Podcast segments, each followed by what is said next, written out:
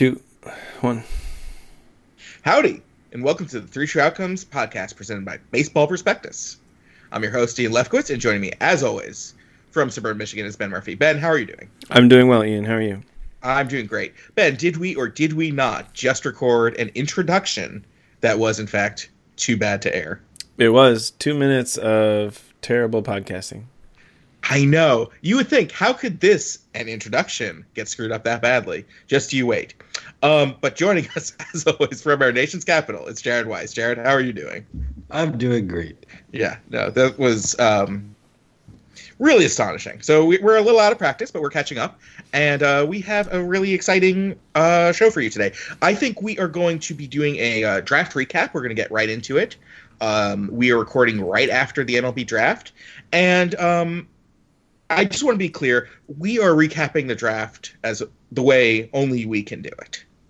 Um, after that, we'll take some questions, and then um, we'll get out of here. It should be a short one. Um, but yeah, so we have just finished watching the MLB draft, and the first, uh, the first round of the draft. The first round of the draft. I'm sorry, not the whole thing. Um, and well, I you know, it's always, uh, it is my favorite day of the year. I don't know how you feel of, of the base baseball calendar. Which is the only calendar. Yeah, the baseball calendar uh, is the real calendar. It is. Um, Jared, well, how do you feel about the MLB draft? Fantastic! It was the best draft ever. Yeah. so, when when I say that uh, we are draft heads, I just want to be ex- really explicit about what is going on here. Yes. We are not fans of like the MLB draft in the sense of like the players and like knowing who is on which team and who is going where. How could you be? No, you can go to other podcasts for that advice for sure. Although actually, you can also come back next week for our podcast where we will be doing that. But this this podcast is going to talk about MLB draft, the production. Oh, it's glorious. Which is uh, easily my favorite highlight of the year, where about 30 to 60 um, production staffers, uh, failed MLB players, uh, current MLB players, ex MLB players are stuffed into a van in Secaucus with a bunch of awkward children and forced to make television for three hours. It's um, great. It is, you know, I because not everyone has watched the MLB draft, right? So you haven't. I don't. I don't understand. Why not? Right. I. Um, but I, th- I feel like our audience, probably a lot of people have watched the NFL draft and are using that as like the barometer, or maybe the NBA draft. Mm-hmm. So imagine that, but like take all the production value out. Yeah, and well, it's like if you can imagine a newscast, like say just a broadcast news or whatever. Imagine that, and then compare it to say like high school television, the announcements oh, there. Dude, like, high schoolers are way better than these MLB guys. so I don't watch the MLB draft. Um, yeah. And when I first tuned in, one of the analyst dudes had a camera pointed at his face, and he was looking like literally 90 degrees away and 90 degrees down from the camera. It was like there was something on his shoe that was the thing he was supposed to be staring at while he talked about players. It's, it's very there. bad. How about like high school movie from the 2000s version of the announcements? Okay. yeah, I exactly. I think or right if the NFL draft was directed by like Tommy Wiseau.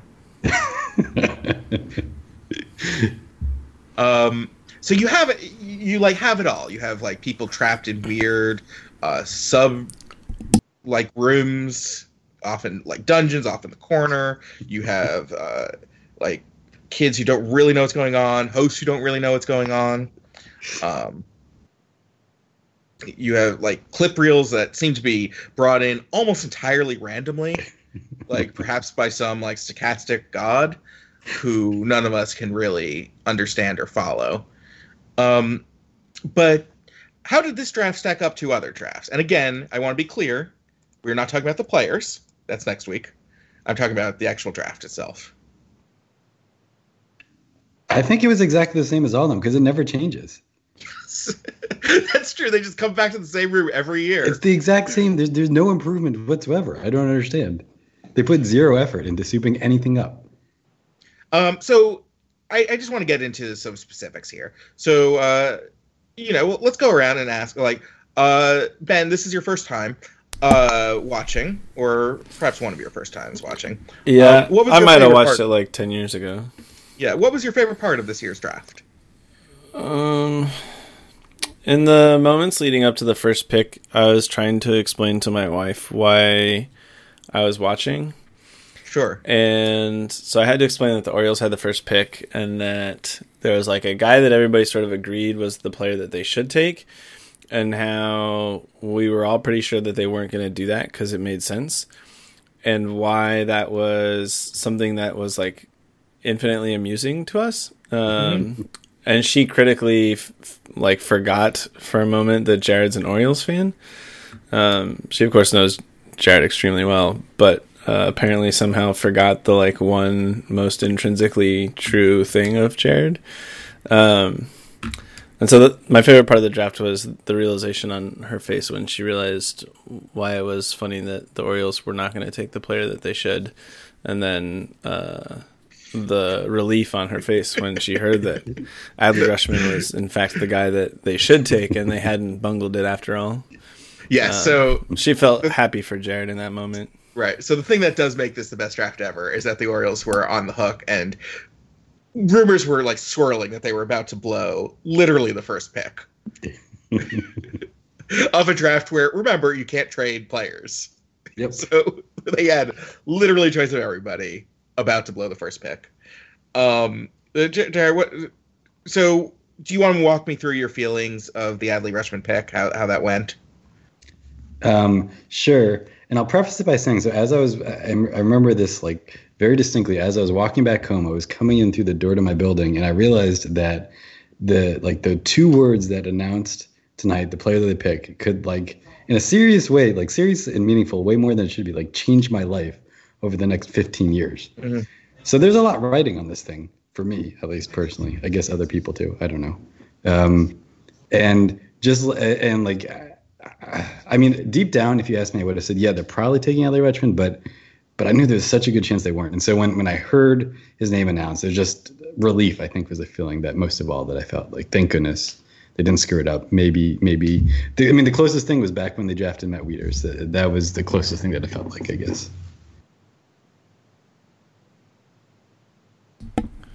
I'm surprised there weren't more uh, comps to Matt Wieters during the draft. Looks like we might have lost Ian. Um, Ian, are you there with us to make jokes about comps between Adley Rutschman and Matt Wieters as college catchers that the Orioles drafted and will fail to develop into major leaguers and then go on to play somewhere else and be successful? I think you just made the joke for him. Ian? Yeah, I had to because he's gone. We're only eight minutes in, folks. Uh, if you thought I was gonna drive the train on the MLB draft coverage, you are sorely mistaken. I haven't uh, listened to you talk for 20 minutes on the MLB draft. uh, so the other thing that I was thinking about mentioning is that uh, I was watching it on my iPad on like the streaming through the browser or whatever, and I guess you guys were watching on TV or had like actually loaded up on time. Um, and so our group chat's blowing up with you guys reacting to the debacles and hilarity about you know like 10 or 15 seconds before it actually happened on my iPad.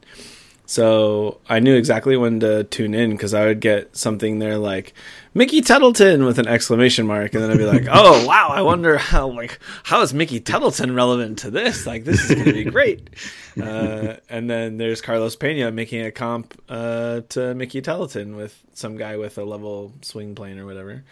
Um, you know, there's like dozens of examples of that. Uh, you know, interviewers asking the same question over and over, etc.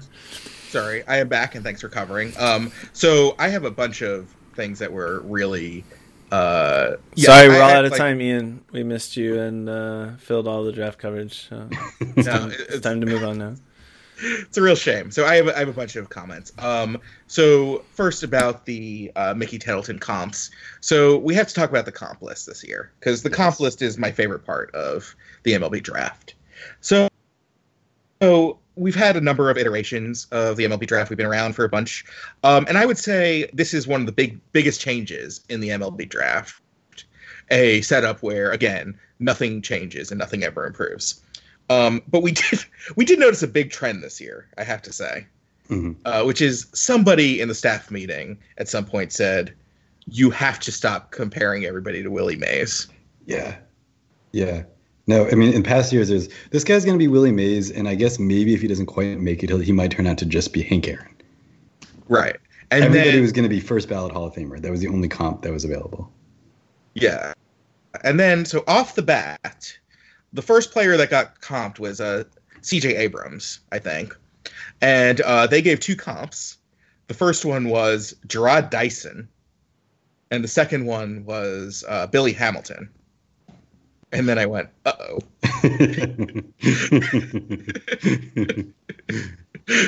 it's because he's fast. Because that's not good. But it turns out they were just comping everybody. We had a, a Tommy La Stella comp. We had a Mark Grudzielanek comp. Um, Mickey Tettleton. Um, are, are, there any that I'm missing? There were there were a bunch yeah. of really Patrick Mahomes. Patrick Mahomes, yes. Did you mention Tommy famous, La Stella already? That famous baseball player, Patrick Mahomes, who Bobby Witt Jr. was comped to.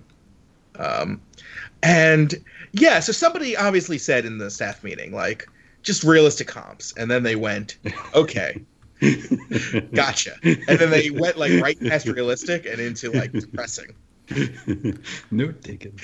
Uh, I mean, yeah, like if I could play devil's advocate for a second, I think so. The other question that Christina asked me was like, how many of these guys make the majors and how likely are they to be successful? And like, if they do make the majors, especially you know like the top end of the first round, how long will it take them to get there? Um, and I think comping new draftees to guys that had a major league career at all is in a way a compliment. So it's not really that um, depressing. No, no, that's great. Like again, if I was if my expectations were set normally and someone was like Shea Langeliers is the new Austin Hedges, I'd be like, okay, that sounds cool. But again, we had come from a world where everyone was being comped to like Mickey Mantle. And then all of a sudden it's like, Austin Hedges? So I guess it's just I, I didn't have my expectations set properly. Yeah. It raises a good question though. Like what is the purpose of a comp in, in terms of uh, understanding who a, a draft pick is? Is it, you know, the ceiling? Is it the median? Is it, you know, what's a reasonable thing? I, don't know what's most helpful there usually it is to find a player of the same race and roughly the same size. Well, and that's it I mean that gets back into the analysis of the MLB TV guys versus what we want to see. But yes, yeah. Um, so the MLB TV guys. So we should talk about this. So uh, the MLB setup has about three standard packages. So one is going around the table and Harold Reynolds and Dan O'Dowd, and this year uh, Pat Casey, former Oregon State coach, give their opinions on a player. And these opinions are you want to say worthless? Yeah i mean almost beyond that. Just misguided. just like incomprehensibly just useless. This guy can hit. He is a hitter. Um, oh yeah. that reminds me of one of the ones that like he's a hitter with power but he's not a power hitter. It's like what? And the other one's like this guy's got something special about him and then that was it there's like yeah. nothing to follow up about what that something special might be just terrible. Yeah, so that's that's one package. So then they throw to these produced packages, which they really awkwardly introduce because it's MLB draft and everything's awkward. Where they're like, "We have Billy Hamilton, uh, sorry, Billy Hamilton. We have Billy Ripken standing by." To, How dare uh, you, sir? How dare you? yeah, we have Bill Ripken standing by to give some insight into Bobby Witt Jr. Bill, and he's like, clearly, you know, obviously on a beach somewhere, and this produced package is like thanks, this player sure is special. Um, and the thing that gets me about those packages is so there are like players who put in the so like Mike Lowell puts in the work, and like Al Leiter puts in the work, and then you have like Eric Byrnes, who is literally like, I saw this guy once. he hit a home run. or Bill Ripken, who in two two separate produced packages went through the guys at bat and talked about how he hit a lot of foul balls. It was like a nine pitch at bat. He went, you know, pitch by pitch, but oh, fouled that one off. He's, yep, fouled that one off.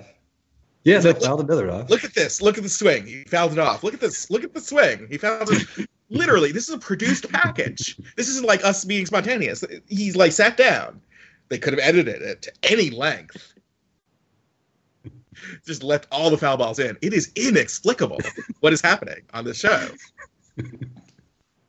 Um, but then there is a third. So then they had a live look this year of um, they got uh, so two player. They had Ken Griffey Jr. Uh, to I believe was it C.J. Abrams to talk about. Um, no, it was uh, Hunter Hunter Bishop maybe, and he was like, "This guy's great." And then they had Trevor Bauer in to break down a couple of pitchers.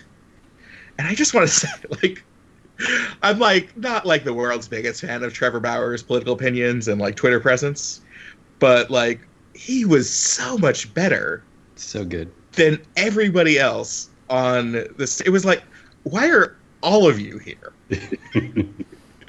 and it's like in five seconds, within five seconds, like, oh no, thank you, like that was helpful. I get it. Right. He's like 91 93 right now. You can see he has a good turn, but it'll be able to pick up velocity uh, really able to like it was like a modern like the way you would hear a person talking about a player in a world where um, you know you had all the time in the world to let's say produce a package and not talk about foul balls or that you knew a guy once or to film a guy on your camera and hold mm-hmm. on if i have the phrase uh, this literally came up in giant text filmed on kevin millar's cell phone mm-hmm, mm-hmm.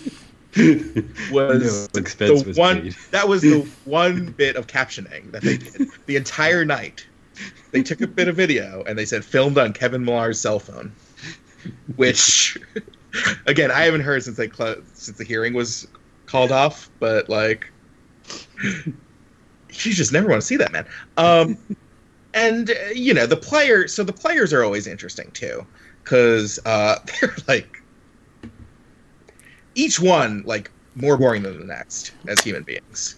Yeah. You know, they're 18 year old kids. Yeah, they're also coached out of showing anything interesting, right? right. Like, keep yeah. in mind that if these guys were fascinating, they've been told to spout cliches and been made to watch the interview clip on Bull Durham 20 times in a row. well, that's how you can tell they have good makeup. If they can't respond to a question, then it's good makeup. Yeah, unless they're lack of responding to a question is getting so distracted by seeing themselves on TV that they fail to speak any kind of English phrase whatsoever. Which, by the way, they cut for time and then went back to later. that interview with CJ Abrams, where he was not able to finish the sentence because he was too busy looking at himself, which, in fairness, I also did right before broadcasting so, also, CJ Abrams seemed like he was having much more fun than oh, yeah. everybody else. Yeah. Um, it was nice to see somebody who seemed to be enjoying themselves. Yeah. Uh, so you had like um, Adley Rutschman, where I think one of the questions was like, "Is your dad alive?" Which is a real, real specific one. um, and then you know, occasionally, so there are a couple kids who they have each year. Um, at the broadcast itself. So about four or five high school kids usually. Um, it is like super awkward because again, you're in like a holding pen somewhere in Secaucus, New Jersey. Everyone is like fake cheering, but it's like three hours in. They're all tired. It you you know the like each team has a representative, and that representative has like I am in my third hour at a card show face. If you know what that is like like athlete stuck behind an autograph line for too long face. Um so nobody wants to be there except the kids. It's the most exciting thing in their lives. And the interviews there are just uh like bonkers bad. I i don't know how to explain this but uh who was there was one kid where i think the questions were like is your family happy you work so hard. You work so hard. Is your family happy? And is your family happy that you work so hard? Yeah, and yeah. then is your family here? And are you happy that your family's here? And isn't it great that your family's here when you got drafted? You must be so happy.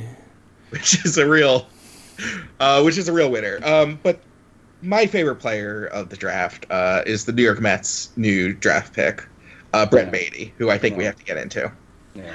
least favorite player. You said that. So, so Brett Baty, uh, a uh, 27 year old uh, high schooler from from Lake Travis High School in Austin, Texas. Um, he also pronounces his name wrong. You play baseball; it should be Batty.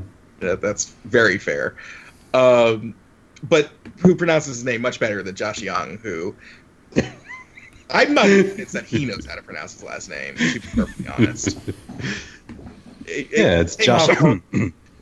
yes, I was pretty sure he was like literally. Com- it, it might just be an exclamation point. I don't know. Uh, but Brett Baty. So again, um, he was very excited to be there. He was drafted by the Mets, uh, and he's in New Jersey. Clearly, clearly a very nice kid. Uh, clearly doomed to failure. Just could not be more marked for failure. Uh, you know, we were looking at the comps of like every 19 and a half year old who has ever been drafted. The last one was like Blake Rutherford, who is currently uh, like dying on the White Sox. Uh, it is like a dismal history of uh, of failure of and they're, they're like but this time is different uh, so anyway um, i think you were here. So what is your your least favorite part about brett baty's makeup? So they i don't know who this interview was. They had this guy with too much energy and a weird jacket shirt combination interviewing him. And I was like oh man so you're from austin right? And he's like yeah. And he's like all right well like, where do you like to go for barbecue? And then this jerkwad says Salt. And then the interviewer guy is like, "You mean like blacks or Franklins? What about them?" He's like, "No, Salt Lick is the place to go for barbecue." Friends, let me tell you, Salt Lick is not the place to go for barbecue. Just not. I don't understand how someone from Austin can say that. It blows my mind. like I, I, believe, I firmly believe 99% of people who were not already lost by this digression that has lasted 20 minutes will be lost by this further digression. But the 1% of you who is there, that one guy may just be us. You know. Like that is that is truly bad makeup right there. It's I mean, off the charts bad makeup. That's probably no, I don't I, I don't know if it's worse than like the pregame meals of like was it like oh because you know every player has like a little bit of color. So it's like what food do you eat before meals? And it's like like the kids are like peanut butter jelly and dirt. Like okay. Cool great. Well, I mean, to be fair, it could go back to was it the uh, the powdered donuts that always prospects tend to eat. So yes, yes, that was yeah, the great. one guy Gospel who eats nothing but powdered donuts before game. Yeah, that, that was not a great sign for for the Orioles. No, just a, a, full bag, right? Yeah, for that was okay. It's a good lesson. Um, but of everything, that might have been the worst of all. Um, so we we ducked out before the second round, so we really missed the parade of people. Um, every team has a um, every team, as I said, has a representative. Um, so some of the representatives included um, what is it? Brian Roberts, Lee Smith uh, for some team. I guess the Cubs, right? Um, Brian Roberts for the Orioles, um, Jason Marquis for the Braves under the he actually lives close to Secaucus rule, and no one else wanted to do it. I don't know why anybody would do this. You get um, some screen time, I guess. I don't know. Yeah. Well, Randy Johnson was there, and I was like, why is Randy Johnson here? He seems way too good for this. Uh, but it turns out, like, they just got in a plug for his uh, photography site. So, you know, I don't mind. Like, if you if you get that MLB draft bump, you're golden. So the MLB draft, I hope everyone watches it with us next year. I, I just want to like live coverage of this. It is just it does not need to exist. like, and yet it does year after year, and it never changes. Never nothing at all. Uh, and I just, I guess, for me, and, and, and, to be honest, like it's a little sad for the sport, I think, and not that the draft is ever going to compare to say the football draft. There are many reasons why that's not going to be the case, right? And I, I, can accept that. But if you look at the at the football draft, and even all the mm, some of the production value aside, like baseball, it just it's so hokey. You've got this fake dugout, you've got astroturf for who knows what reason. Nobody wants to be there. And you look at the football draft, which is always like somewhere fun. There's a crowd who's super into it and there's so much emotion like when they do the interviews of the players and the family like everyone's like crying and happy. It just it feels like it feels like a more exciting place somewhere that you'd want to be. And then you, if you compare it to the baseball jeff where it just it doesn't. It just no one is even the people involved in it aren't particularly excited by it. It's true. Which we originally uh, which we originally pitched as a tagline for our podcast but in fairness. Um yeah, it, it has right.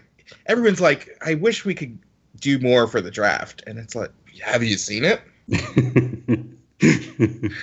I, just, I don't know. Do you think they're aspiring to be like the NFL or NBA drafts, and they just oh, don't? 100%. They just don't no. have any sense for what that is, or do you think they're like, like, are they missing the mark because they're incompetent, or are they just aiming completely in the wrong direction? Yeah, I mean, to all of it. I think they're satisfied with there because, because I mean, it, it, literally hasn't changed any meaningful way in however long we've been watching it. So someone somewhere has been like, "Yep, no, this is good." So I think they want to replicate the draft and that they want to have a draft on TV, but like how baseball does it the right way, which means you know no emotion. oh God, yes. Also, it's also like just, no knowledge, right? Like, yeah, no, I'm not saying it's right. It's it's clearly wrong and because the first round is like mostly college players, it's also like the whitest thing. Oh, it's world.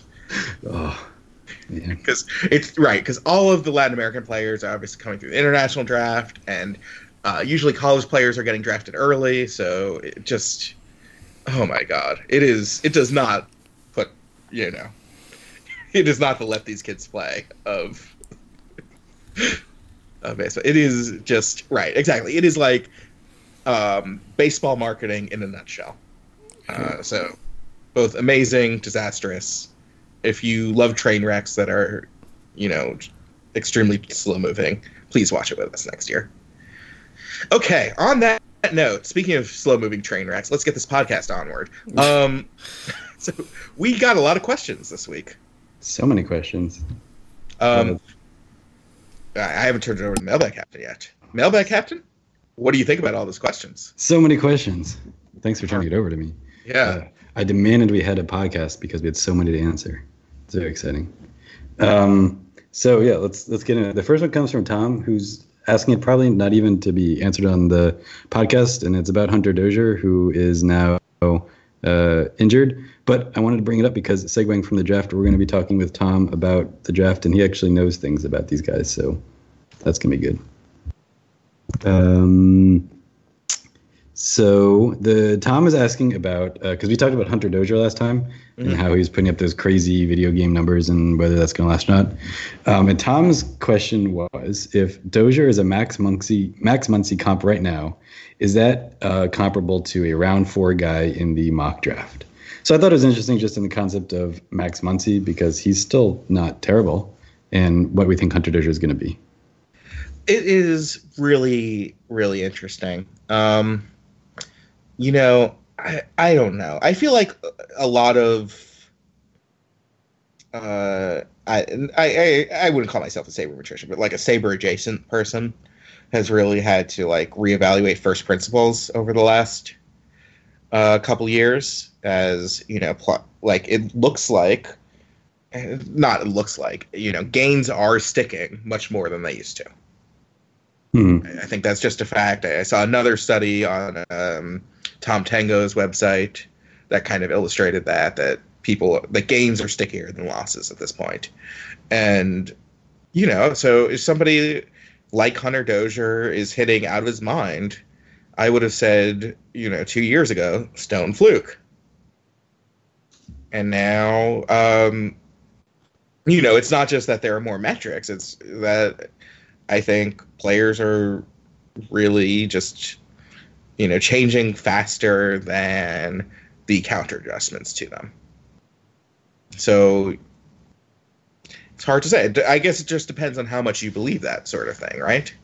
And yeah, if Hunter Dozier's like Max Muncy definitely returned higher than round four value right now. He's a second baseman eligible player who is um, hitting out of his mind. Uh, he probably doesn't get quite the play playing time you want, um, but he'd be a clear third or fourth rounder. And yeah, uh, if I I don't think I would put Hunter Dozier that high, but um, yeah, someone will take him there.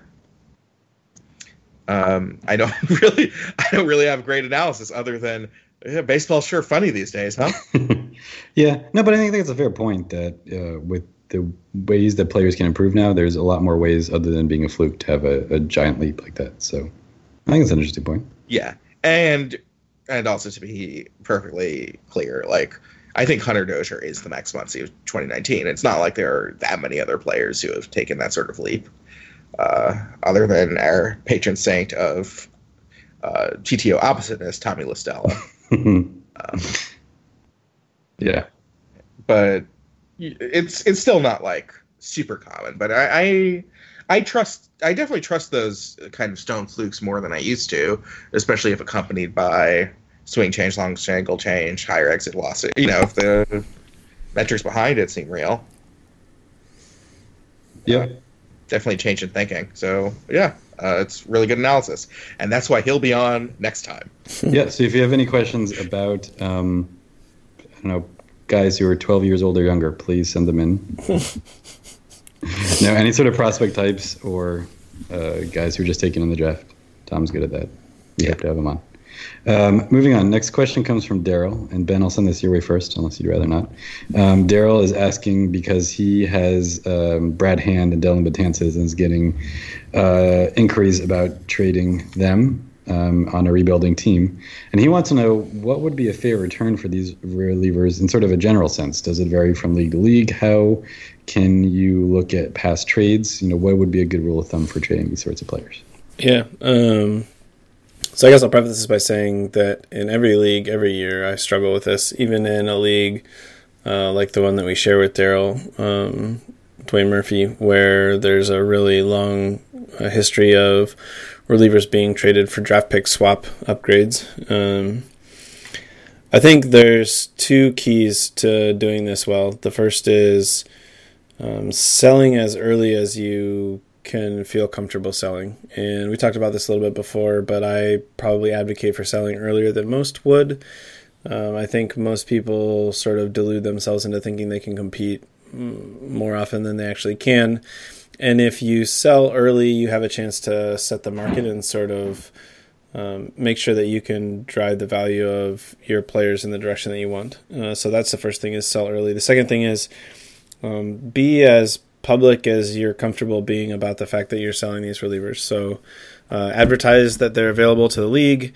Um, be pretty open with people that inquire about them about how much inquiry uh, you're getting on each player, and um, you know, without ever running into a situation where you're uh, directly trying to engage people in a bidding war, make sure that the players that a lot of owners are interested in uh, acquiring are um, you know, getting that you're going to get good value for them and make sure that the owners that are asking about them know that other owners are asking about them so that when they come to you with offers, they're not just going to lowball you. They're going to give you basically like their their best offer that they can give you, and then um, you'll have the advantage of being able to take however many of those offers you get and pick amongst the best of them.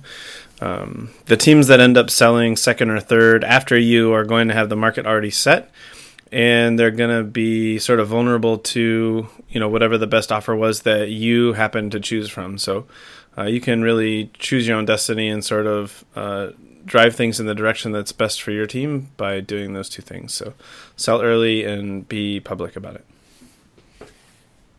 Yeah. I mean i think it's interesting that with you know relief pitchers in score sheet um, in pretty much every league that is anywhere near normal, uh, they can't be kept. You know, other than perhaps the elite ones. So everyone knows that. So you're not really you know, in that sense, trading relievers is a bit like almost like a one year league, or you're trading for picks, right? Um, so you have no leverage in that way. So, like you said, the only way to create leverage is, you know, between trading partners. So that's why I've noticed, you know, I think Daryl is right. Like, I think different leagues have almost like different customs when it comes to expected return for um, relief pitching that has been set maybe years ago. Yeah, and if you're in a league where relief pitchers are traded often, I think it's helpful to take some guidance from the transaction history. Uh, you can navigate through that on the scoresheet league pages. Um, there's like a cascade of links at the top of the page that uh, one of them will link you to basically like previous year's league pages for that same league, and you can look at the transaction results in there if you want to. Um, it's time consuming, it's onerous, it's not user friendly, but it's Scoresheet. And uh, if you know that your league has a lot of those kinds of trades, you can sort of use that as a guideline. Um, I still think that you know the two things that I mentioned will help you get the best deal that you can, regardless of whether the league has an established practice um, or sort of a a market for those types of relievers that carries over from year to year. Right. But on some level, like the price that people are willing to pay is the price when it comes down to it. Yeah, but yeah. you're going to make sure you get the best price by um, by doing that. Yeah. yeah. Exactly. Yeah, and I think for that reason, I understand wanting to get some sort of rule of thumb, but it's it's so hard to look. Even if you were able to look at last year's players traded, you'd want to know what the reliever's ERA was at the time of trade and how many other teams were in contention. I, I think it's just so hard to have even a baseline of what to expect. Yeah, I I mean I think usually round twenty is a good anchor, if nothing else, in a standard league. Like I feel like under twenty is like about right for a pick or two or for a return. Um, but you know, your mileage may vary widely. Cool. Okay. Um, thanks for the question, Daryl. Next question comes from uh, Garson, who has an NL uh, team in a private league with public rules, who has uh, Cody Bellinger, but um, seems like he wants to be rebuilding um, has received an offer for Cody Bellinger that thinks is good and wants to structure similar offers to other teams. So um, the question for you, I won't read them all in detail because I think we could probably just do with the first player. So all of them, he's getting around 14 back. One is structured around Stanton, one around Springer, one around Chris Davis, and I guess Taylor Trammell. Would you be interested in trading Cody Bellinger for any of these? And do the uh, second and third players in the package even matter? Um, can I channel Fred Pod, uh, Rob McCann? Yes. No, no, don't do this. In no way uh, should you trade Cody Bellinger for lesser players. I would say uh, the one that appeals most to me of those three is uh, this offer two, which is George Springer um, plus Mackenzie Gore plus Luis Patino uh, and around 14, which is. Um, you know, uh, George Springer also hitting out of his mind, and uh, Gore Patino. I was, you know, as strong low level pitching prospects, but still low level pitching prospects. Um, right. I don't know. I think, as we've mentioned many times, it's just extremely, extremely hard to go down the value chain in the first round and still feel like you're getting a good return and especially in the position that you're in where you don't have to make a trade right now um again like i don't see why you should do it unless you're given an offer that's so compelling that there's no choice yeah, I think I agree. And and so Ben, let me ask it this way, from like sort of a theoretical perspective. This seems tough tough to me trading one uh, you know highly established great star for someone who's maybe like slightly less good, and then some prospects in a draft pick. It just seems generally that structure is going to be tough. Would it be at least more conceivable if it were all you know high prospects in return, or alternatively, maybe if there's a way, I can think of like in Murphy we were talking about, if there's a way to where you downgrade a little bit in the star, but then get a ton of depth. Like if you really needed depth, and maybe there was yeah. you downgrade a little bit of star, but you got I don't know, let's to be crazy, like seven or eight guys that you could plug into your lineup or your bench or whatever. Is something like that more more um, uh, conceivable as a trade? Yeah, maybe. I guess it depends on the team. I sure. think the other the other part of what Rob um, said that I think is worth repeating that uh, I don't think Ian said explicitly is that you know a lot of these kinds of trades if if you're coming away with the best player you're more likely to win the trade in the long run. Um, and a lot of that has to do with the fact that if it's a one for four or something like that the even if even if the sum of the value of the four ends up being more at the time of the trade than the perceived value of the one um, that one is going to be you know the singularly most valuable player in the deal is more likely to carry their value going forward, uh, especially in a situation like this where it's Bellinger, right? Like it's different if it's a guy that's 32 or something. Um, the other thing that I think is uh, at least somewhat interesting about this trade, and I guess I was thinking more about offer one specifically in this lens, is that um, Bellinger was really good in 2017, and he was solid in 2018, but not like amazing. And now he's like amazing. And even though he's talented, I don't think he's really this amazing. And I'm not right. sure that any of these offers really price him as being this amazing. But it's definitely possible that you're in the time window where you would sell high on Bellinger. And I think the best offer that you're going to get is probably two other star players that are, you know, not as bright of stars as Bellinger is. And especially if your team is looking to contend now, you could do it for depth, like you were saying, Jared, but um, you're very unlikely to get the prospects that actually hit uh, often enough that I think like that would be the way that I would advocate to go. I would try to find two uh, above average to star players on the other person's team that are underperforming expectations that you want to gamble on rebounding or coming back to uh, meet expectations in the future. Um, if you're really going to trade Bellinger or a player like that, I think that's that's the best bet to do it. Um, I still probably wouldn't do it, but that's where I would look for a good opportunity to to feel good about the trade in three years or whatever. Yeah, almost exactly what Ben said. I like the. I would almost say the converse of what you were saying. Like rather than trade for like eight good players, I would like the player who I was thinking to trade Cody Bellinger for would be like Juan Soto. Mm. You know that just a you know you keep a lot of the young potential uh, Juan Soto maybe having a little bit worse of a season, uh, maybe a little less um, defense in the long run, right? So maybe not may not have quite as high the ceiling, but I feel like that you could actually potentially make a trade if you have a decent second piece and think, oh, this is something that I could do. Because as you also said, you know, I think there are ways in which it makes sense to trade Bellinger right now. You know, he has cut a strikeout rate, like I was saying in the answer the last question. These changes seem to be realer than they ever were before.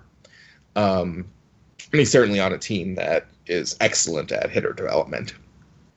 But, um, you know, I think it's something we have explored with our uh, with our star level talent. Like, whenever we do try to make the trade, I think we are trying to get a near star back. Even and even then, I feel like we accept like a little bit of loss or a little bit of leakage. Hmm. Cool. Um, let's move on to the next question then. Sure.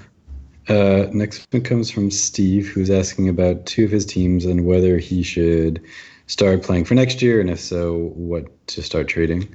So the first is an AL league, which he lists as 506, but we're pretty confident it's 509, thanks to some crack sleuthing by Ian. Good job, Ian. Um, so also based on 506 not existing as a. Um, so uh, the AL team is currently in fourth in the division, six games back. Um, although he says three weeks ago was in first place, and I'm still debating the relevancy of that statement. But with the negative run differential, um, he's been suffering some injuries, but he does have Dallas Keuchel coming back. So he seems to believe that the team has mostly been smoking mirrors the first two months. Would you all agree? Um, if not, you know, how should he start winning, pushing to uh, to win? And if you do think it's been smoking mirrors, what would you try trading away first? Right, and I, I think what the last few weeks have proven is that that's absolutely the case. You know, I think his instincts were right on. Um,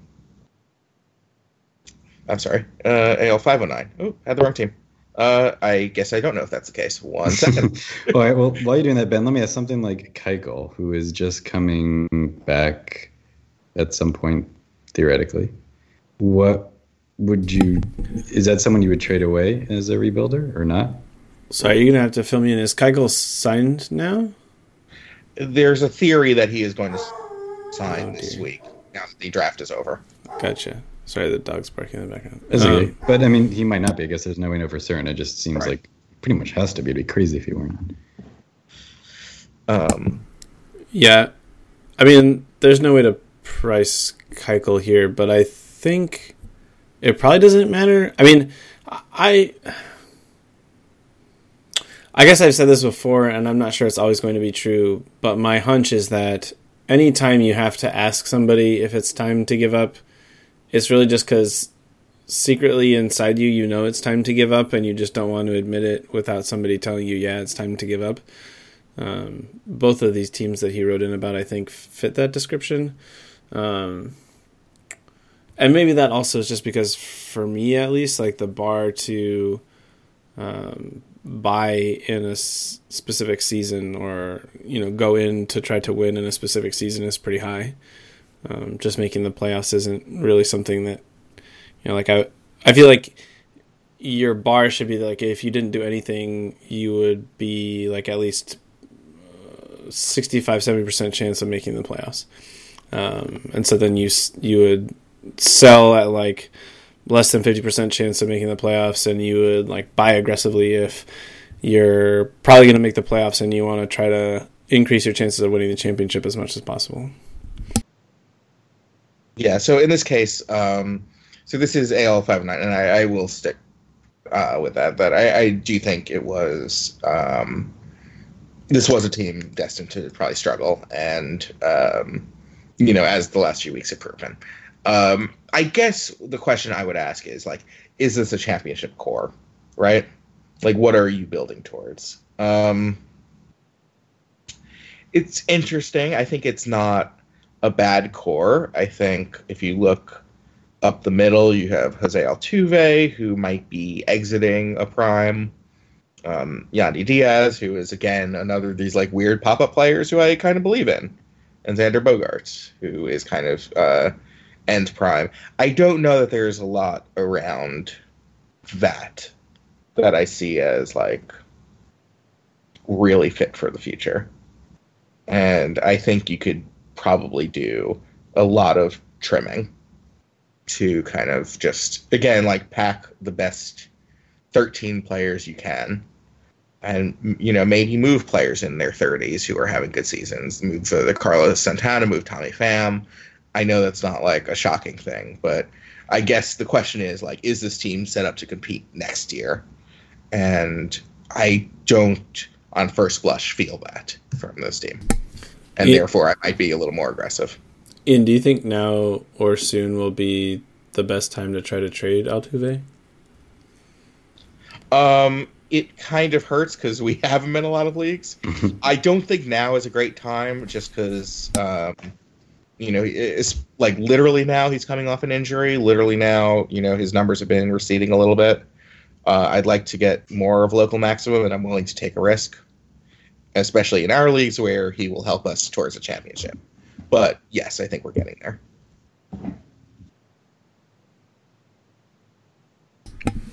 Cool. Jared, did you want to explore the other team? Yeah, let's do that real quick. We're just trying to move us along. Um, he's got a team NL 342. He's in third place in the division, four games back, uh, with a record around 500 and a run differential that seems to support that right now. Um, so again, he's wondering if he has upside and if he should get the team in the playoffs. And I guess if I were to base the question around one person, like I tried to do last time, I'd say someone like Chris Paddack, who uh, we believe to be innings limited and maybe shut down. Or the question is, how much is he going to pitch uh, later in the year, and how does that influence your decision? It's really great question, right? Like, I feel like so many. Um, you're just seeing this more and more with young pitchers and non-contending teams. That it's it's almost a recipe like they are going down in September, no matter what. And then you just have uh, a lot of young players who are kind of regular season players in the score sheet world. Um, you know, I believe in Chris Paddack so hard that I would feel find it really hard to trade him for value anyway. So it's kind of an academic thing. Yeah, well, I wouldn't trade him, but in the sense of if you're worried about your team being competitive, you have a guy like Paddack who you're worried about his innings right. and in, innings in the playoffs. Right. Is that even more evidence to suggest maybe this isn't your year? Um, just because the feeling is once you get there, you're going to be drawing dead on some Yeah. level. That Yeah, if he's like if he's your ace, yeah. Yeah. Um, I mean, it's tricky. I feel like a lot of teams may face similar, similar issues, just because I feel like September, like I said, September starts have become more and more strange over the last few years for everybody. So you might not be the only team facing that, but um, in this particular case, I like his team better than that. I feel like there's enough coming back that I would I would be willing to risk it. Um, but yeah, more generally, I don't know. I feel like if somebody is like really aggressive, I feel like there is some arbitrage to be made from like moving these players or like you know um, buying upper level prospect pitching prospects and then just flogging them in July for uh, more, more established starters and just start doing that. But uh, I, I don't. That's a little more mercenary than I can be in this case too. There. So are you saying go for it or play for next year? I I would say I would say to go for it and just realize you might not have the best shot in this particular case, and probably in general. This is why we own teams together, so that I can say, Ian, that's a bad idea. uh, I guess. I mean, it's less of a. So- I think there's I think there's real value to holding on to the players that make you happy, right? And so like you're talking about Paddack. I think like you want to look forward to next year and be excited about the team and ideally also be happy about this year, obviously, but I wouldn't trade any player that you're going to be sad that you traded. But outside of that, I don't think it makes sense to try to mm, squeak your way into the playoffs and sort of hope for a lucky dice roll. But that's my preference. I guess. I I th- I just think once you're the die is cast a little, little bit, there so sometimes there are worse fates.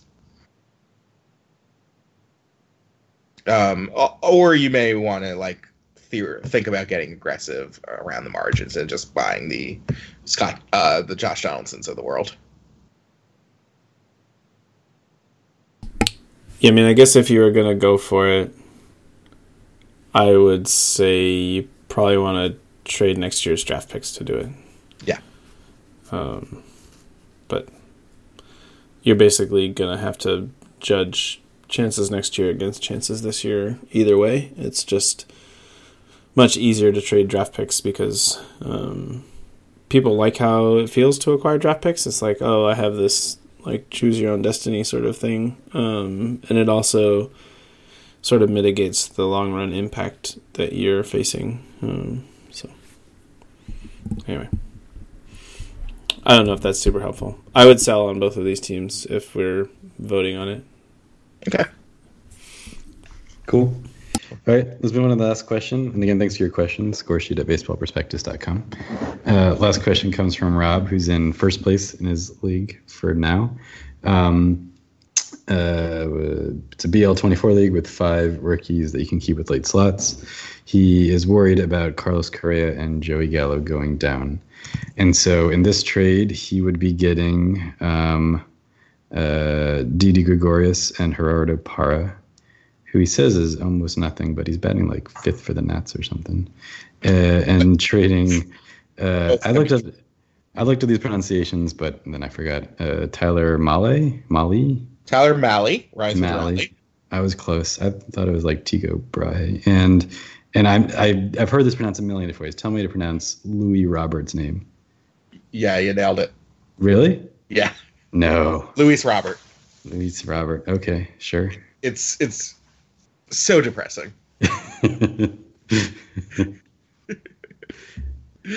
I just I don't understand why. Um, there there is a a pitcher uh, for the Marlins uh, whose name is George Guzman, and George is spelled J O R G E. What? And I will never ever. that seems tough. Just so you all know. Um, nonetheless, uh, so Louis Robert, which is a thing, uh, is uh, just so for anyone who hasn't followed the White Sox closely, is uh, as of today hitting 325, 369, 561 in double A, coming off uh, 80 at bats in single A, where he had an on base percentage of 512, slugging 920. I think those are good numbers. Yeah. Yeah. Uh, the first good thing to happen to the White Sox in 14 years. Um, I haven't checked. Uh, I haven't fact checked that, but it seems right to me. Um, yeah, that said, I, I think he's probably at uh, maximal value, and I really like Didi Gregorius, so I would kind of do it, I guess. Sorry. I would feel really bad when Louis Roberts turns into like a star, but it, you know, I think there's a chance it's the best 200 bats of his life. Fair. I, I don't know. Um, I don't know if I would do it in real life because I would probably grow too attached to the prospect, which I think oh, you Rob definitely has probably experienced as well. But Yeah. uh, as an external observer, yeah, Yeah. It makes sense to me. You're in first place. Go for it. Step on the neck. Um, maybe you want to. Maybe you wanted to see Didi come back for a week or two and just see how he is. Um, and if he if he struggles, like if he struggles for the first two weeks, you might be able to get him at like bargain basement prices because everyone can go, "Oh God, he's hurt." So, you know, my that's why I kind of like trading players as they come back. So like, I would try to trade Didi Gregorius this week. I might wait two weeks to like buy him just to see if he has like a 150 batting average after uh, two weeks and like try to get him cheaper then. Hmm. But I, I would probably do this in the end. Uh, I, I don't want to dismiss Tyler Mahle too. He's like an actual starter who I think is a keeper. Um, so it's a lot, but I do like Didi Gregorius. Um, so Cool. Yeah. Sounds all good. right, it's quite the mailbag. Yeah, that was a lot. It was great. We asked and you answered. Brought was- meaning to my life. Yeah, and again, any uh, any prospect and uh, draft questions get answered next week. Uh, the only question we won't answer is why did you start with a 20 minute analysis of the MLB draft that did not include an analysis of the MLB draft itself? that question will not be answered. Nope. But everything else. It Uh, was 30 minutes, but uh, next week Tom will tell you about all the players, so you'll Yeah. be happy you tuned in. I, I like always teasing next week's podcast as being better than this one. It, it makes me feel optimistic in the long. It's one of the only ways to keep doing this. One day. One like, day we'll we can right. definitely we can definitely do better than that. We can definitely do better than that. Uh, but thanks for bearing with us. Until then, uh, Ben, what is the best thing you saw this week?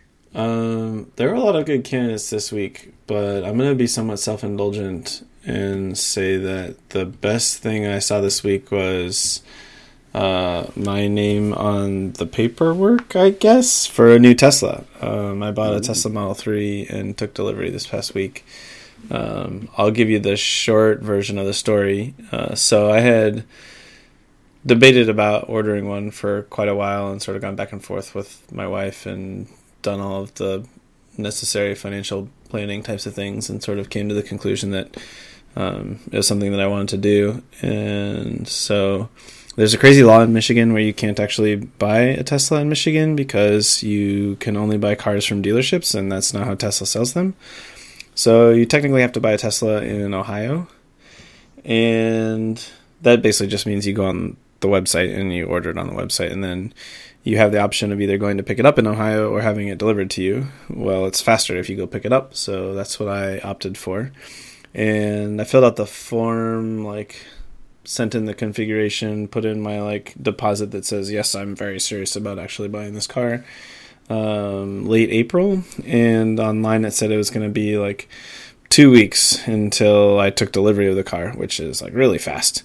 Um, and I had like talked to some people, and they were like, "Yeah, that's probably a little you know aggressive. It'll probably be more like four weeks or something like that." So after I don't know three and a half four weeks had gone by, I called Tesla and was like, "Hey, can you just like give me an update?" Um, and they're like, "No, we can't. Um, the cars are apparently not made to order. Well, they are, but like."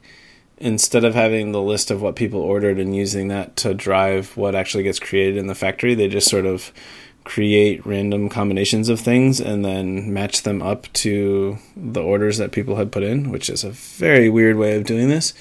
Um, it's not how they do the other models. It's apparently only how they do Model 3, but like the S and the X, they're made to order. So, like, when you put it in, they can actually tell you when it's going to come. Um, but they did say, like, they do work really hard to satisfy orders by the end of each quarter because it helps the financial statements and investors like to hear that kind of thing. So I was pretty confident I'd get it by the end of June, which was the thing that mattered to me because that's when the tax credit goes down, and that's part of why I decided to buy it now. Uh, so anyway, smash cut to uh, having three weekends in a row where I had plans, and I happened to be in Austin, Texas for USA Ultimate uh, College Championships, which would have been the best thing that I saw otherwise, because um, the women's final was a fantastic game, actually, even for people that I think aren't Ultimate fans. So it's definitely worth checking out. But I was down there and got the call. I was like, "Oh, hey, like your car's going to be coming in. Um, let's figure out when you can come." And they're like, "Can you come next weekend?" I was like, "No, I can't, uh, but I could come during the week." And they're like, "Okay." Uh, so I made plans to go actually tomorrow to pick it up. Um, spoiler i'm not going to pick it up tomorrow it's in the garage already uh, and so last week they called me um, so like as part of making the appointment to go pick it up, uh, driving to Cleveland one way, you know, like I need a rental car that goes one way, which is not like super difficult to set up, but is non-trivial. Um, and you know, it has some expense associated with it, hundred bucks, hundred fifty bucks, something like that. Um, and I was getting ready to cook dinner last week on Wednesday, and they called me from the dealership, and they were like, "Hey, your car came in a little bit early. Uh, you want to come get it?" And I was like, "Well, yeah, I do, but I live in Michigan, so it's not like I can just stop in tomorrow." Um, and they're like, "Oh, well." Uh, you know, like how long is the drive? And I was like, I, you know, three hours or something like that. And they're like, oh, okay, well, how, how are you going to get here? And I was like, well, you know, I had made an appointment next week to come get it, so I had a rental car for next week. And they're like, oh, you need a rental car? okay, we'll get you a rental car. And so then, like, while I'm on the phone with them, I got an email from uh, Enterprise that's like, here's your rental car. So I was like, oh, wow, okay, like, wow. let me make sure I don't have anything for work that I'm going to miss. Uh, and fortunately, the timing worked out that I didn't. So, you know, the next morning I go into Enterprise and they're like, yep, here's your rental car. So I, like, drove this, like, Subaru station wagon down to Cleveland. Uh, and when I got there, it was, you know, like all of 20 minutes of like filling out some paperwork and then sitting and you know the person was explaining to me like how to use the touchscreen and all that kind of stuff and then um, just sort of drove back uh, i also happened to leave my raincoat in the rental car parked in the hmm. tesla parking lot uh, and like realized it when i was halfway back to home and it started pouring down rain i was like where's my raincoat and i was like oh Garbo, I freaking left the raincoat in the rental car. So I called them up and they're like, "Oh yeah, that's no problem. We'll just ship it to you." And I was like, "Oh wow, that's that's nice. Uh, they were very helpful, very pleasant. Um, I think overall, other than not knowing what to expect until it was time to expect it, um, everything was awesome. And so far, it's been a blast. I actually drove it to Chicago over the weekend, which was why I couldn't go pick it up. I had plans to go to Chicago um, this past weekend, so uh, it was a lot of fun. It's already the most enjoyable car that I've owned, and based on everything that everybody says, everybody that has one loves one. So I'm excited for driving it for a long time and having it also be the car that I love the most. So, wow, that's amazing. Um, yeah, it was great. Yeah. So, oh, go ahead. And the best thing you saw was your name on the paperwork. It wasn't the car. Well, itself? like the car is awesome. I don't know what the right way to describe like the best thing about that. Like the thing that I yeah, saw. I guess maybe the the first time that I like saw the thing light up and was like, "Welcome, Ben," or whatever. Like, because it knows who you are. And anyway, yeah, it's furiously relate uh, erasing "Welcome, Elon." No, uh, uh, the technology is really cool. It's really cool. If you haven't, like, if you don't know about them. There's all kinds of great videos on YouTube and stuff. Um, but it's really fascinating, and it's a, I guess like I, one of the reasons I find it really compelling is because it's a car that's really fun to drive, but also you feel good about driving it because it's as good as we can do for the environment right now, and um, that's something that I feel good about also. So it's a great combination of those things. So it's uh, really awesome. So yeah. uh, just two things. Um, uh, one, I um, I, I heard the story, and I think uh, I think the story makes a lot of sense. But part of me wishes that uh, the same way, like you know, Kansas is a fireworks state, that there was like a Tesla dealership like right at the border on Toledo. you just have like Michiganders like yeah. easting down over the border to be like oh god, we gotta get me a Tesla. I have to imagine that they haven't missed out on any sales because of that, but it would definitely be more compelling if it were closer to Michigan. Yeah. It's also a weird, crazy law. It's like if you're not sure what's going on in Michigan, just think of like, well, how does it make money for the auto companies, like the big three auto companies? um, and, oh, sorry. No, I was just gonna say, but before we transition over to the next person's best thing, I want to underscore that like that women's game at the college championships this year was like really amazing. So um, definitely heartily recommend that. Uh, you've heard me talk about college frisbee on here before, so I won't go on, but um, it'll be up online if you just search for like um, Division One women's college ultimate something like that. So like the Champions League final, but good. Um, I guess I didn't watch the Champions League final. Yeah, but you're better off for it. I can tell you that this game was really compelling. So okay, um, that's really exciting. Yeah, uh, and so the the only other thing I was going to say is um, Tesla, feel free to sponsor us. and, um, same for Enterprise Rent a Car. To be perfectly candid, we'll take it. I'll, I'll even just take the raincoat. I don't need the car. Just uh, so that's exciting. Uh, so Terry, what's the what's the best thing you saw this week? Oh yeah, I had a friend uh, drive across the country in a Tesla recently. He said it was great. Yeah, it's fun. Um, uh, do do do best. Thing. So the timing is real weird for this because uh, yeah. obviously the best thing I saw is Adley Rutschman getting drafted number one overall by the Baltimore Orioles. Um, but we just talked about that, and then I can't lie, like the best thing I saw. Like one of my friends had been going through some like mental stuff, and I saw him over the weekend. He was doing great. It's like that's really you know the best thing I saw. It's not particularly interesting. I had some stuff saved up from like two weeks ago. Yeah, is that cool same, if we allow it? Here. Yeah, I'm gonna do the uh, same thing. So yeah, it's not really last week, but uh, it's fine. Um, so I was at a, a, wedding. This what was it? It was a couple weekends ago. I was at a wedding. So two things from it real quick. Um, uh, so it was at this uh, beautiful country club golf course, second best wedding I've been to on a golf course. And um, we were at the um, we we sat down for the um, for the ceremony. And they handed out a program with like the seven things that were going to happen during the um, ceremony. And one of my friends is like, "All right, so like you know, Jared, what's the line? How long it's going to be?" And I'm like, "All right, so now we're gambling at a wedding. This is going to be fun." And so it was tough because it was this like really um, like ritzy kind of place. But my friends that were getting married, I know that they were like pretty chill kind of people. So I knew they probably went on something super long. But again, it felt like a place with some formality. And there were like seven different things listed out on the program. Uh, so I set the line at, I believe it was 24 minutes. And so my friend's like, oh man, it's definitely going to be the over. Um, and then uh, uh, my sister was like, oh man, it's, it's totally going to be under. Was like, great. Like I'm charging a VIG. I'm going to make money on this no matter what. And that was great. And then I had to explain what a VIG was. But um, uh, it got, if you all have never bet on, you don't have to use actual money, but if you never like bet on an actual wedding, especially one where you're not like in it, it's so much fun. And it, it makes things just so like so much better just like betting on like how long the best man speech is going to go. Yeah. just something like that. Oh man it just like you get so invested in this stuff. And so let me tell you which dad we were first. just like hanging on every word.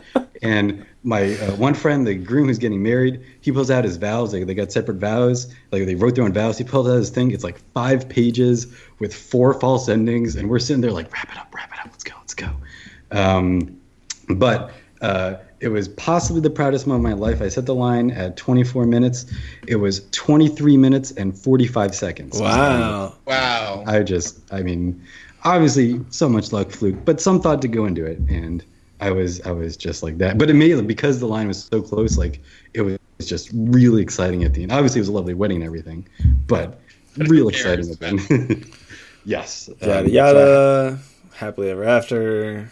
I made twenty I, bucks. I highly recommend that. It made like it made just like it was a real exciting wedding, um, in that respect.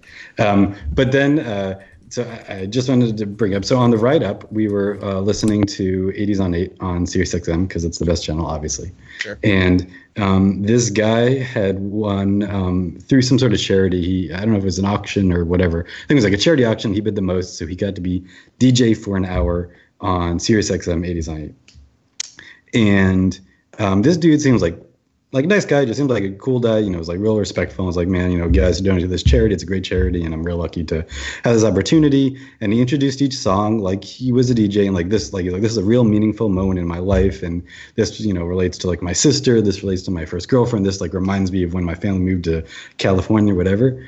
Um, uh, and so like it was all really great, uh, but it was amazing because he picked the most generic songs you can imagine.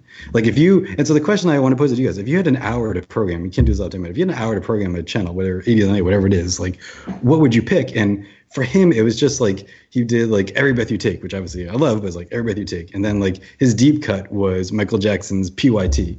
And again, like, you know, I don't know if he'd play Michael Jackson now, but PYT is not like a deep cut Michael Jackson kind of song. It's not the one I would pick off a thriller. But anyway, like it was all stuff like that, just like the most generic stuff. He had like spent all this money, had really deep, meaningful connections to this music, and then it was like sweet emotion. That that's my story. Yeah. But it doesn't um, even think about like what what would what would you do if you had to program in a channel for an hour and and what would you go with? And that's not the direction I would go in, but like I really applauded. Like that's just what he went with. He's like, you know what? I can listen to these songs whenever. That's fine. They're my songs. I'm gonna, I'm gonna play them. Okay. Maybe he's heard them so many times that they conjure all kinds of positive memories for him. yeah. Maybe. Um. So I'll answer that in a second. Uh, but uh, first, so the uh, uh just you know, I, again, like like you, you know, actual good things happened to me this week. Like my sister got a doctorate. Like, way to mm-hmm. go. Yeah. Uh, but that's not exciting to y'all. Um, so uh, I don't have a best thing I saw this week. I have a, a, best thing I heard this week, which will also be what I would play at the 80s on 8. Um, which is a rule that I've set for myself. If Carly Rae Jepsen releases an album, I should probably talk about it on the one medium where I am allowed to do without oh, with impunity. Um, so yeah, obviously the best thing I heard this week is dedicated. Uh, the album slash exegesis by Carly Rae Jepsen, um, singer of song, um, maybe caller. Uh, and okay, so I think there are a few people who uh, there are a few different types of people when it comes to this. Uh, so one type of person is like, um, who? And it's fine, not for you right? This isn't for you. Uh, another is like, isn't that the person who sang like the one hit wonder? And it's like, yeah, look, I, the heart wants what it wants. And, like, I didn't want like the one hit wonder and like Canadian Idol runner up to be the best songwriter of the 2010s, but here we are. You know, like it's a weird world. Um, and then third, there I think there are people who like pay some attention to music and are like, uh, boy, it sure does seem like a lot of people like this one random person. Are you all in some sort of collective joke? uh, in on some collective joke. And to that, I have I have two responses. So uh, number one, uh, and I am glad. The reason I'm I'm talking about this now, I have Jared to back me up on this. Um, I just want to be very clear. I was early on this train. Yes. Not to be not to be all indie about this, but like, yes. Yeah, I I I was not like a Johnny come lately to this. I, I have I have receipts from 2012 where I said, uh, like I think I'm gonna buy her fourth album, and I think I'm gonna be the only person who does so. Um, and then, um, yeah, I also uh, would like to address the, this theoretical straw man of like, uh, you know, which I've seen in a few places. Like, why do hipsters or like uh, like pop all of a sudden? Um, it's really good music and not only is it really good music, it prizes the things that I like and value these days. And I think one of the things that I enjoy the most about pop music in general and about her pop music in particular is clarity of purpose. Um, and I I was listening to uh, an interview where she kind of mentioned this that you know that not that indie rock is a bad thing, but there is a way in which it is easier to write. You know, it is more shambolic. You don't have to necessarily finish things. You don't have to come to a clear point, and you don't have to refine in the same way. And um, when it comes to, I would say, this style of music, this in particular, uh, it really does connect all the things that I have enjoyed most about music. It connects, uh, I would say, this kind of folk music upbringing, which she had and which I also have, of like, you, you know, your 70s singer songwriters, your Randy Newmans and Leonard Cohens, James Taylors, with kind of 90s production and 2000s uh, and 2010s uh, produ- uh, 90s writing and 2010s production. Um, and just a couple references that I thought were really interesting uh, to me about the making this album.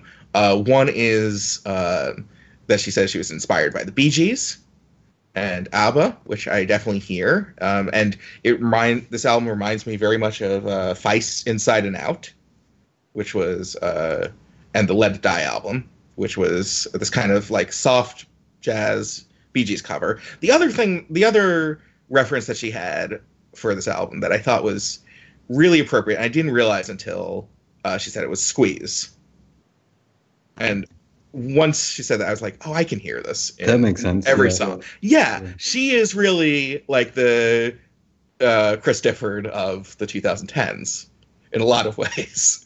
And I'm like, oh, of course. That there, there's this is kind of like a modern squeeze, and you know, I think uh, both Jared and I kind of share love of those albums as well. Um, yes. Yeah, so I would say uh, this in particular, if you are at all interested in um, certain types of music, I really love uh, kind of this melodic 80s, uh, like Scritti Politti, uh, Prefab Sprout kind of sound, which is all over the beginning, uh, into the 90s, and into kind of a Cyndi Lauper and kind of active Mariah Carey vibe it's really wonderful. And the 2000s, of, uh, 2010s of like Haim and Robyn and this kind of modern world. And I think it all comes together. I actually uh, think I agree with a lot of uh, Carly heads that this is less of a um, maybe let fewer high points than emotion, but even a more consistent album in some ways. Um, and I just wanted to say, like, very much, this is a real thing, and people can like what they like. and, you know, it is not a joke that is being played upon you. Do not worry by those of us who are listening. Um, Jared, uh, I guess you have heard this album, right? I have heard the album. Only um, once all the way through, though. Yeah, uh, I so I actually haven't asked. Do you have any any thoughts about it in particular? Um, I needed to give it another listen or two. I think I'm going to end up liking Emotion more, but also because I like the kind of bigger, hookier. Pop, we talk about this a little, like the bigger, hookier, poppier kind of stuff. I I tend to just go for that, which isn't a knock on this album. Right. I just tend to enjoy my music more as like big singles that I can bop around to. Right. And can I ask um, the so I did have an offline question for you. I was trying to save it for this for some reason. Uh, where I was like, "What is your favorite song from the album?" I was guessing "I'll Be Your Girl," which sounds like Tegan and Sara fronting the police on a chorus. And, uh, but I'm gonna say it's uh, it might actually be "Want You in My Room," which is uh, the most Jack Antonoff song I've heard since uh, uh, either since Fun or since uh, Walk the Moon. so. Yes, which I'm still not tired of. But yeah, I'll I'll have to get back to you because since you told me the first one was gonna be my favorite, I listened to that a bunch and now it's stuck in my head some. Okay.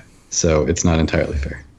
Yeah, and so I'll I'll just throw like I think again like uh, I would recommend No Drug Like Me. I would recommend um, I'll Be Your Girl as well. I would recommend Automatically in Love. I think there's a lot uh, again, if you're into this very smooth sound, I feel like she is steadily turning into the Blue Nile, which is really exactly what I want for pop music these days.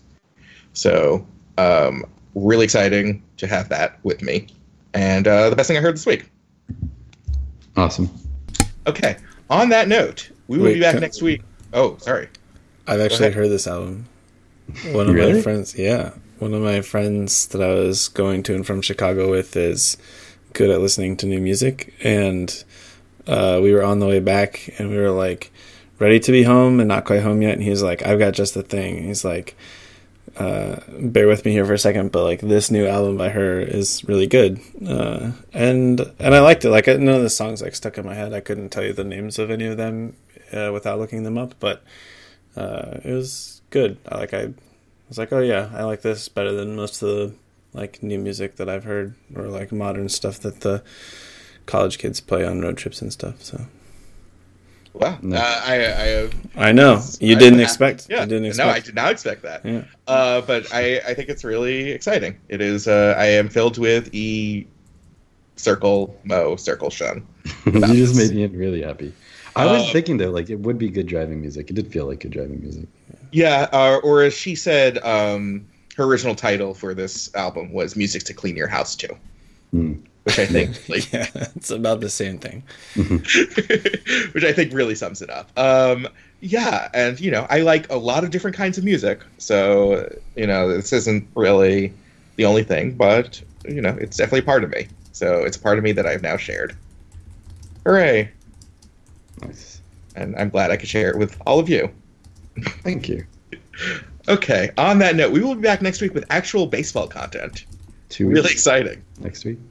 Uh, next later, week. later next week, right? Yeah, week and a half. Yeah. Yeah. you know, subscribe in the future. uh, and we are going to uh, make sure that it is before the standard draft for whatever it's worth. So we, we do have a we do have a deadline in mind at least. Uh, you will be uh, you'll be ready to go by that Wednesday. So until then, again, uh, any questions that you have, send it to us at scoresheet at 32outcomes.com or scoresheet at baseballprospectus.com. Oh boy. Oh man, Ian. I've given away our secret email address. it goes to the exact, literal exact same place. Well, the score sheet at baseballprospectus.com is the right one because yes. it includes some of the BP guys like Rob. Yes, that, that's true. Yeah, score sheet at baseballprospectus.com, and then you may get an answer from even some special guests. Um, but until then, on behalf of Ben Murphy and Jared Wise, I'm Ian Lefkowitz. Thanks again, and have a great day.